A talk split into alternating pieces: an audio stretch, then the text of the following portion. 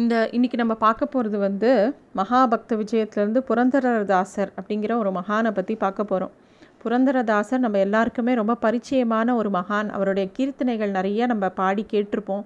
நிறையா பாட நிறைய கர்நாடிக் மியூசிஷியன்ஸ் பாடி நம்ம கேட்டிருப்போம். இந்த பாண்டுரங்கனோட எண்ணற்ற பக்தர்களுக்கு நடுவில் புரந்தரதாசரும் ஒருத்தர். செல்வத்து மேலே அவருக்கு அவ்வளோ பற்று. அதனால் யாருக்குமே எந்த தானமும் பண்ண மாட்டாராம். அதுக்கப்புறமா தான் பாண்டுரங்கன் மேலே பக்தி வந்து பாண்டுரங்கன் அவரை ஆட்கொண்டு அதுக்கப்புறமா தான் அவர் வந்து பெரிய மகானாக ஆனார். பகவான் மட்டும் நினச்சிட்டாருன்னு வச்சுக்கோங்க. இந்த மாதிரி இந்த பக்தனை நம்ம நல்வழிப்படுத்தணுன்ட்டு அப்புறம் அவள் எப்படி இருந்தாலும் அவளோட தீய குணங்கள்லாம் அகற்றி அவர் தன்னோட சேர்த்துப்பார். அது மாதிரி தான் புரந்தரதாசரை தே க தன்னோட சேர்த்துண்டார்.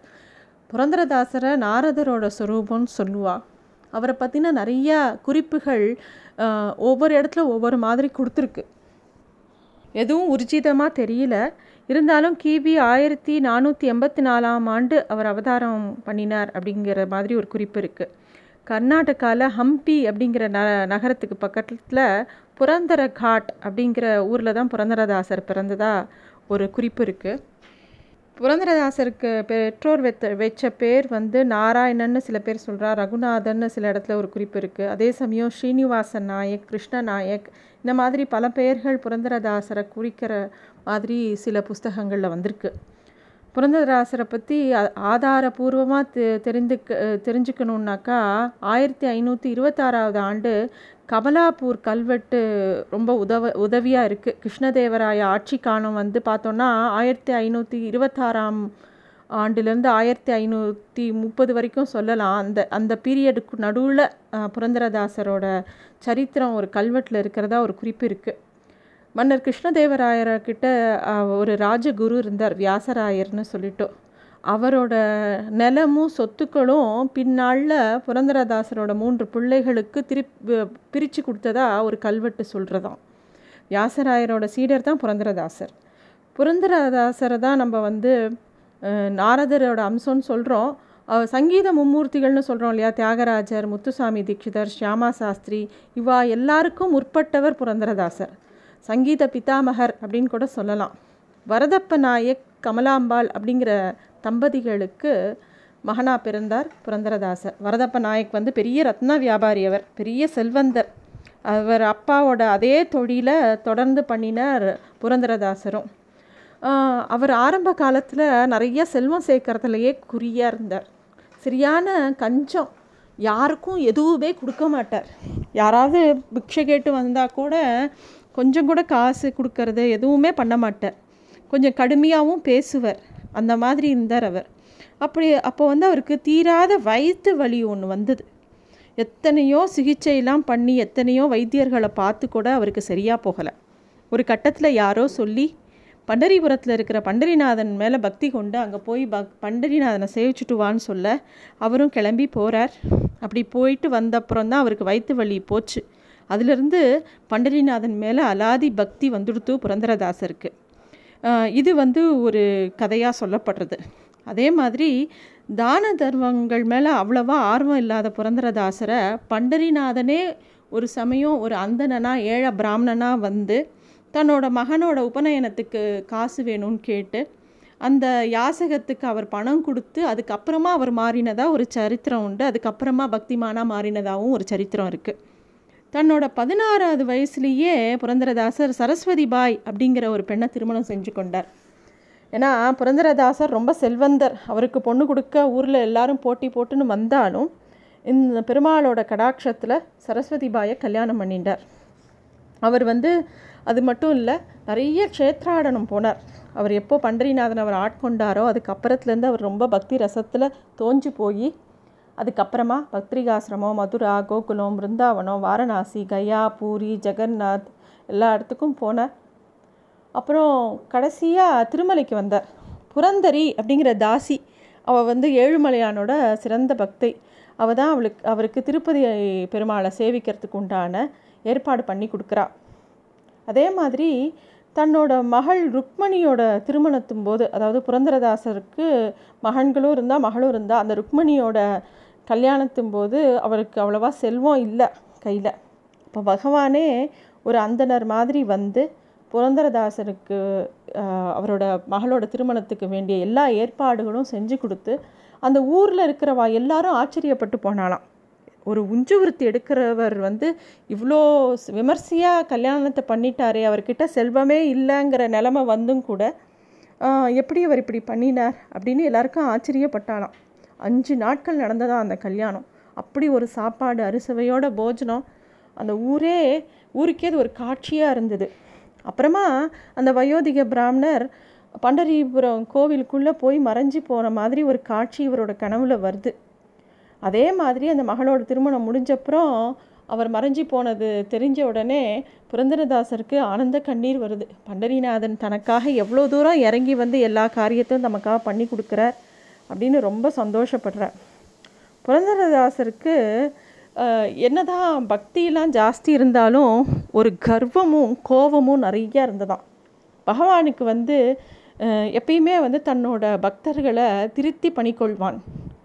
யார் நம்மக்கிட்ட குறையெல்லாம் இருந்தால் கூட பகவான் நினச்சிட்டானா எல்லாத்தையும் சரி பண்ணி நம்மளை அவன் கூட சேர்த்துப்பான். அவன் என்ன பண்ணினா ஒரு லீலை பண்ணி இவரை வந்து நல்வழிப்படுத்தணும்னு நினைக்கிறான் பாண்டுரங்கன். பாண்டுரங்கன் என்ன பண்ணுறான்னா தன்னோட திருமேனியில் நிறைய நகைகள் இருக்கும் இல்லையா? விலை உயர்ந்த நகைகள். அதில் ஒரு காப்பை மட்டும் திருக்காப்பை எடுத்துண்டு புரந்தரதாசர் மாதிரியே உருவத்தை எடுத்துண்டு வீதியில் நடந்து போகிறார் எல்லாரும் பார்க்கும்படி. நேராக அந்த ஊரில் ஒரு தேவதாசி இருந்தா லீலாதேவின்னு பேர் பண்டரிபுரத்தில். அவளும் பாண்டரிநாதன் மேலே சிறந்த பக்தையவோ நேராக அவள் வீட்டு கதவை போய் தட்டுறார்.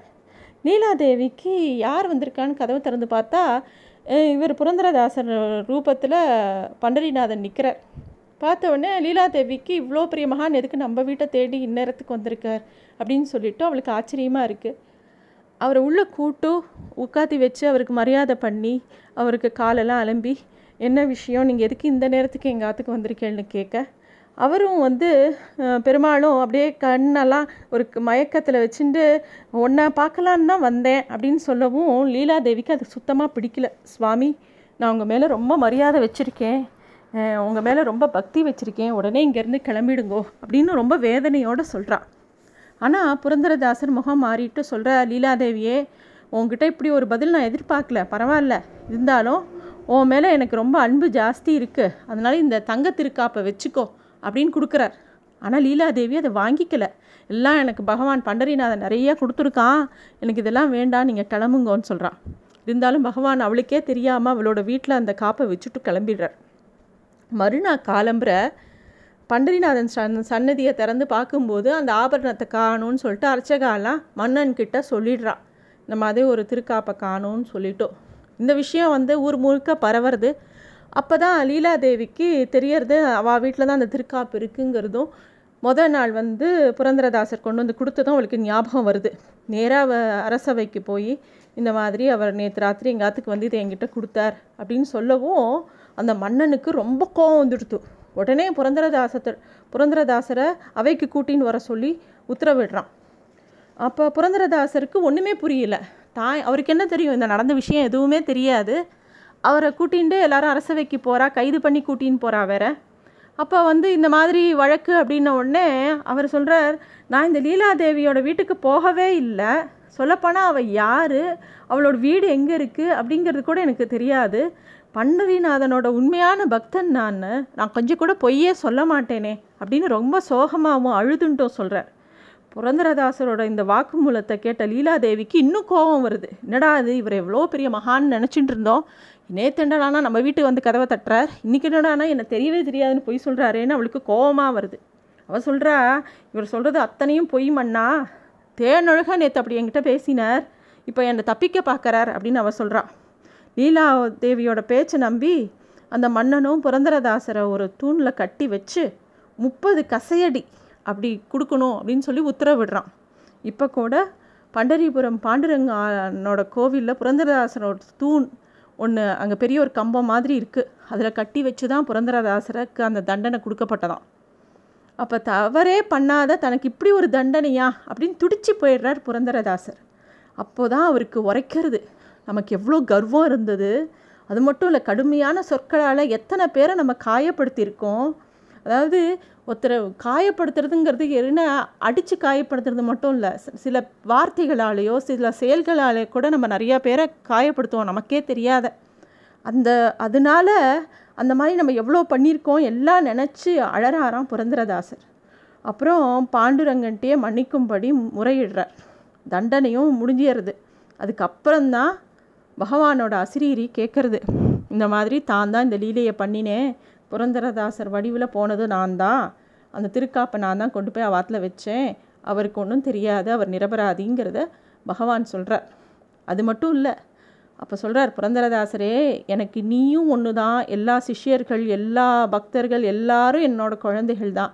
யார் தப்பு பண்ணினாலும் அதுக்கு உண்டான கர்மாவை அனுபவித்து தான் ஆகணும். அதனால தான் உனக்கு வந்து உனக்கு இருக்கிற கர்வம் பற்றி உனக்கு தெரியணுங்கிறதுக்காக தான் இந்த நாடகத்தை நம்ம நடத்தினோம்.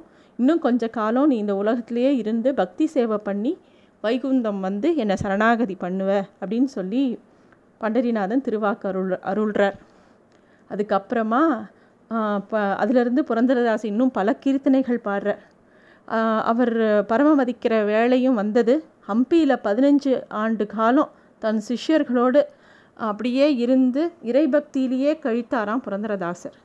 ரத்தாட்சி வருஷம் தை அமாவாசை அன்னைக்கு அவர் வந்து முக்தி அடைகிறார் அந்த தினத்தை இன்னும் ஹம்பியில் ரொம்ப விமர்சையாக கொண்டாடுறா.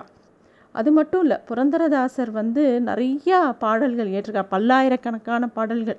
ஆனால் நமக்கு கிடச்சிருக்கிறது ஆயிரத்துக்கும் கம்மியான பாடல்கள் தான் நமக்கு கிடச்சிருக்கு. மாதிரி புரந்தரதாசரோட சரித்திரம் நம்மளோட வாழ்க்கையிலையுமே நம்ம எப்படி நடந்துக்கணும் அப்படிங்கிறதுக்கு ஒரு பாடமாகவே பகவான் இந்த மாதிரி இப்போ நாரதரோட சொரூபமாக வந்திருக்கவர் எப்படி தப்பாக இருக்க முடியும்? ஆனால் நமக்கு புரிய வைக்கிறதுக்காக நிறைய லீலைகள் மகாபக்த விஜயத்தில் ஒவ்வொரு மகான்களும் நமக்காக நடத்தி காமிச்சிருக்கா. அதை பார்த்து நம்மளும் வந்து எப்படி நடந்துக்கணும்னு தெரிஞ்சு கடுமையான சொற்களை சொல்கிறதையோ பேசுகிறதையோ குறைச்சிக்கணும். நன்றி.